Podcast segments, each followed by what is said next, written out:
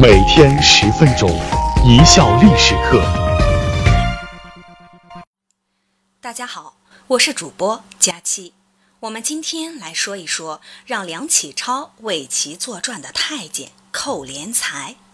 说起太监，大多跟弄权误国、陷害忠良等负面评价相关联。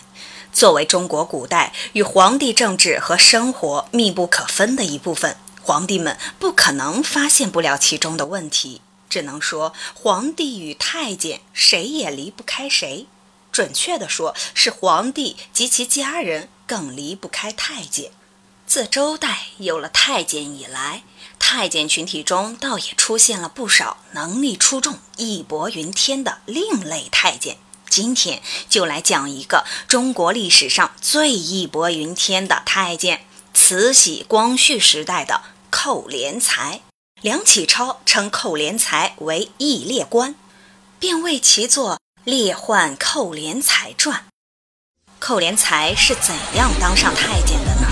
为什么寇连才是有后代子孙的呢？寇连才，北京昌平人。出生在农村，为人耿直，读过几年书。十五岁时结婚，生了三个孩子。他的父亲寇世通为田界与财主打官司，结果丢了家里赖以糊口的土地。父亲悲愤难言，含恨死去。真是屋漏偏逢连夜雨，又丢地来又死人。二十三岁的寇连才接连遭祸，无法维持生计。只好跑去北京寻找出路，走投无路，经一个太监的介绍，被阉后进了清朝皇宫，给慈禧太后梳头。由于他聪明能干，读书识字，做事又精细谨慎，慈禧便把自己宫内的经费收支交由寇连才打理。可见寇连才是颇得慈禧喜爱的，掌管慈禧自己的私房钱。那是妥妥的自己人，完全有成为安德海、李莲英这样的宠臣的机会。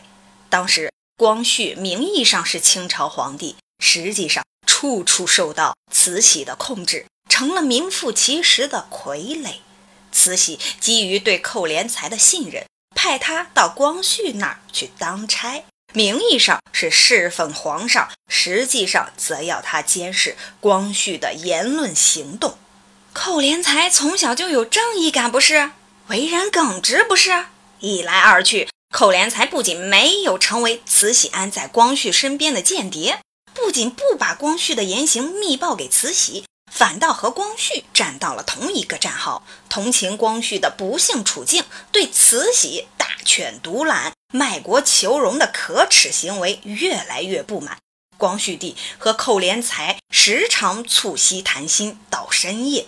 由谈论古今到谈论时事，光绪发现寇连才胸怀大略，有胆有识，是变法维新的支持者。很快就把寇连才作为贴心人和助手，让他给维新派传书递简。只是后来寇连才又奉命回到慈禧的身边当差，也没有机会帮助变法维新。为什么说寇连才胆大妄为呢？为什么说寇连才是抱定了必死的决心呢？寇连才对慈禧屡次进谏，让慈禧非常恼怒，最后还是念其年轻和卑贱，饶他一命，罚他打杂。一年后才重新把他找回身边。由此可见，一方面慈禧对寇连才的看重，另一方面寇连才敢对骄横不可一世的慈禧屡次进谏。你说他是不是胆大妄为？不久，中日甲午战争爆发，清军连连败绩，中日签订了丧权辱国的《马关条约》，清政府对日割地赔款，丧权辱国。康有为、梁启超发起了公车上书，反对将台湾、澎湖割让给日本。提倡变法维新，得到了光绪皇帝的支持。以慈禧为首的顽固保守派却不肯变革政治，一味的搜刮和享乐，置国家与人民于水火之中。寇连才却是位卑未敢忘忧国，愤懑忧伤之情溢于言表，时时叹息国事，日夕皱眉凝虑，以至于众太监都认为寇连才是不是疯了。光绪二十二年（公元一八九六年）二月初十的早上，他跪在慈禧的床前，痛哭涕泣。正在做着美梦的西太后被哭声惊醒，厉言喝问：“哭的是哪门子的丧？”寇连才流着泪说。国家已如此危险，老佛爷即使不替祖宗打算，也该为自己想想，怎么还忍心玩耍，不怕发生变乱呢？对于国家社稷之安危，真是太后不急太监急，何等的义薄云天！慈禧以为他是在胡言乱语，一顿臭骂，将他赶了出去。叩见不成，寇连才下决心书谏。他请了五天假，回到家乡与亲人们诀别，并拿出他在宫中的记事册约二百多页，交给兄弟保存。寇连才的笔记中，关于慈禧虐待光绪的记录占了相当大的篇幅。家人得知了他拼死书谏的想法，苦苦规劝太后专权，杀人如麻，你不同流合污就不错了。怎么还能干踹母老虎屁股的行为呢？但是寇连才决心已定，跪别老母妻儿，说：“对老少三辈，我都没有尽到责任。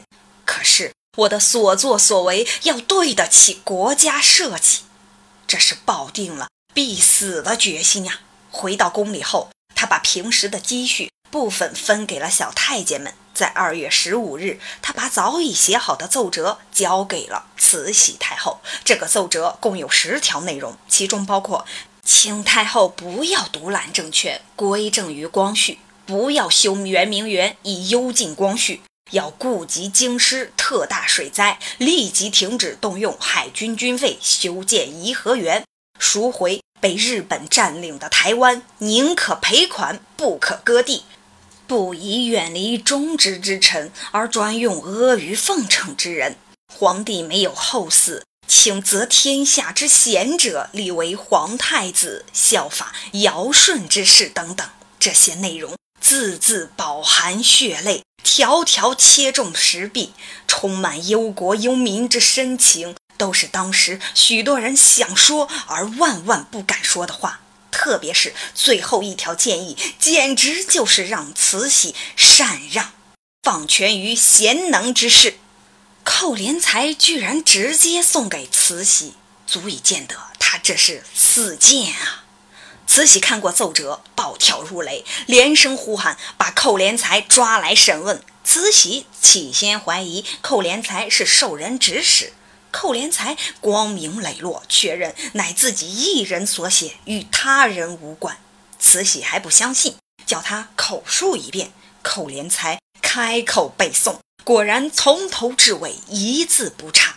慈禧压根儿没想到寇连才会如此叛逆自己，不禁怒火中烧，压着火问：“本朝成立，内奸有言事者斩，如知之乎？”